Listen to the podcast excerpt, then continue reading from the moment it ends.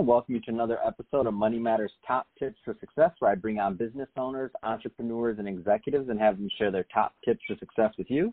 My name is Adam Torres. You can follow me on Instagram, Ask Adam Torres, to keep up with my book releases, book tour schedule, all that good stuff. Always love to connect with you there. And as always, if you'd like to become a co-author of one of my upcoming books, uh, just head on over to the website moneymatterstoptips.com, then click on Become an Author to apply. All right, so today we have Renee Lopez Cantera on the line. She's the VP of Business Development over at Eikon Digital. Uh, Renee, welcome to the show. Hi, thanks, Adam. It's a pleasure to be on today. All right, so I'm uh, I'm excited to get into what you're doing over at uh, Eikon Digital. I mean, in the in the marketing uh, space, I know you're doing some really uh, interesting things. Um, but before we get into that, uh, let's just start with your background. So, how'd you get started in business and as an entrepreneur? Yeah, well, it's interesting. You know, at first when I went to college, I always thought I was going to be an attorney, so I took some classes to be a paralegal. I said, nope, I'm not interested in that. I'm interested in the business side of it, more entrepreneurial um, in nature. So I focused a lot on the marketing and got in with a few real estate development companies doing some financial analysis right after I finished my MBA program. Wow. Um, so, you know, what what kind of advice would you give to think of that, you know, that person that's just graduating college right now? They're thinking they're going to go one route and then maybe they go and do something a little bit different. Um, what kind of advice would you give them on being able to explore opportunities? Yeah, I would say just, definitely just go with your gut. You know, your career is something to be passionate about and you might like some aspects of certain industries, but um once you test them out you might see, you know what, I'm my talents are better suited in something else. So, you know, when I first started out, I did have a few different jobs in the real estate development sector. I, you know, I live in Miami, Florida, which is known for its condos and um, high rises and um, industrial buildings as well. So um, there was a lot of opportunity there, and especially being a, a woman in finance and marketing, um, there was a lot of opportunity for me there. So take a take a oh, risk. It's it's worth it, especially when you're first starting out. What kind what what kind of things do you think you learned from those early experiences that help you now? Well, I did start out at a few different types of companies. One was um a regional developer, so I was very hands-on, which I really liked testing different things from uh, leasing and marketing all the way then to some financial planning and kind of like a leadership training program. Um, so that was a great experience. And then I worked at a larger commercial broker that was more of a national company. So both had pluses, and I definitely they were great. But then after you know there was the real estate bubble that kind of came about, and it was right at the time where I, I got really brave in my 20s, and I uh, started my own dot com company. So that's that's pretty interesting. Wow, um, and you know, a lot a lot of people are currently, uh, you know, kind of in that mode of what they're what what what they're going to do next, and whether they should start a company, whether they should work for somebody else. Um, what what are your kind of ideals on that, like entrepreneur versus working for somebody else?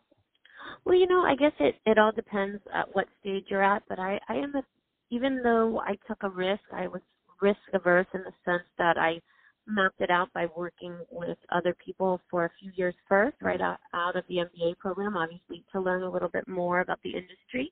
And when I did start my own company, of course, you know, I incorporated and, you know, got all of that organized. And because it was a dot com company to start, I can do that um, organically while I still have my other job. So, you know, I did work at the other jobs for at least a year until I felt more confident to go out on my own once I had a client base and customer room and had a, a few things underway that uh, showed some signs of success.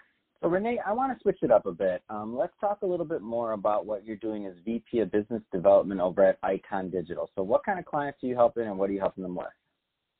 Sure. Well, as VP at Eikon Digital, I work with all different types of customers. Most likely they're ad agencies, very technical uh, driven, or sometimes business owners or marketing CMOs or directors who are really looking to target their customer much more than the traditional digital marketing like uh, social media or email marketing or, or those kind of things. These platforms that we use to target people programmatically are using AI and machine learning to really look at different audience segments and target based on audience behaviors, geolocation, contextual reading, and, and clients that we have are mostly performance based. So they're looking for real leads and really a way to target their customers in a way they hadn't had an opportunity to a few years ago. Mm. And let, us talk a little bit about that because um, you know even even a, a, few years versus now, the difference in analytics and really being able to um, see what's going on behind the scenes. I mean, can can you talk a little bit about that? Sure. Yes. So it's really interesting these platforms that we work with. We use only the best technology. We have licenses for um, a lot of these. Um, they're called DSPs or DMPs, where it's targeting different publishers where people are reading, but also overlaying data on top of it. And of course, some of this started a few years ago, but it's just ramping up now. Of course, everyone's been retargeted when you go to a website or you go to a certain store, but we're really honing in on uh, predictive analytics for for future um, recommendations. So so a lot of our CMOs and business owners we're working with are seeing great results actually even advertising agencies that might focus on the creative side or might only focus on Google or social media, they're they're turning to us for our expertise in this field. No, that's great. And what what do you think the future of of the of your niche looks like? Well, there are a lot of models where different companies are saying, do you bring the advertising in house or do you do it through ad agencies? But these licenses can be expensive, and then right now it it's pretty technical to be able to run some of these campaigns that pick audiences. I know with Google and Facebook leading in this direction, they're trying to make it more customer friendly. Of course, even Amazon is in this space now. So people see that new products are starting in the market all the time with a website, and even uh, larger brands are trying to become more relevant with a one-to-one relationship. So there are great improvements every every year. You see big improvements coming out. Can you elaborate a little bit more on the idea of the one-to-one relationship? Because it's it's just it just fascinates me, and um, it's different. You know, it's definitely a change in in overall marketplace, in my opinion. Sure. Well, first of all, just on the creative side, obviously based on someone's age or interest or demographic, they might see a different ad than somebody else.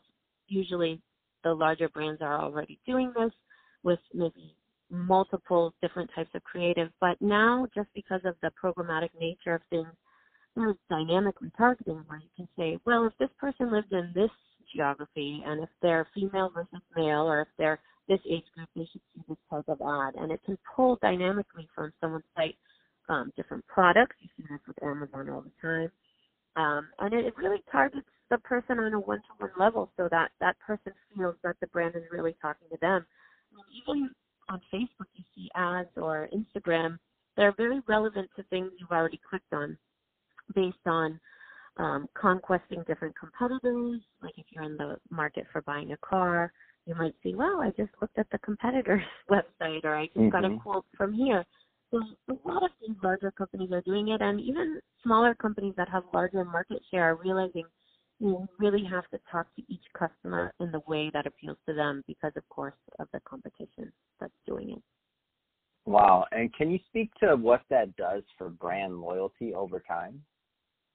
Sure. Well, first of all, if there is a certain particular aspect of the brand that is resonating with a certain customer, now we are collecting so many data points. I know this is an issue with GDPR and, and other privacy issues, but based on permission-based cookies that are, are still permitted, they can make a profile. They might not know a person's name, but they would, might know a device ID or an IP address and start collecting, you know, habitual information about a certain con- consumer, maybe an income level, different preferences. So brands are really able to learn more about their customers. And um, by using these um, DSPs, which are targeting people with different media, by the way the, the consumers are consuming it through the DMP, which is the data portion, companies can sift through so many data points and learn more about how their consumers are are actually um, using their products. I love it. That's great. Um, so if somebody's listening to this and they're like, you know, I, I want to learn more about Eikon Digital, um, what's the best way, Renee, for them to reach out either to you or to your company? Sure. Well, you can definitely Google Eikon Digital on the web, E I K O N Digital. We have a presence in the U.S. and also in LATAM, and we even have uh, clients that are in Europe as well. And my name is Renee Lopez Cantera. Please reach out to me on LinkedIn. I'm happy to connect with you, um, you know, chat with you about your company or just sometimes we even just brainstorm with different companies about their current media buy or what they're doing sometimes piecemeal and how we can roll it up into a into a better package. Um, we also use Datorama, which is a great technology that has all of the uh, tactics that you use in one dashboard and really makes it easier for entrepreneurs and CMOs to to make decisions based on what's working for them. Fantastic. Um, so, Renee, I just want to thank you for coming on the show. And to the listeners, as always, uh, thank you for tuning in. Don't forget to subscribe to the podcast, uh, leave me a review, um, do all those great things we do to support our podcasters. I really appreciate it. And, uh, Renee, thank you again for coming on the show. Thanks. It's been great.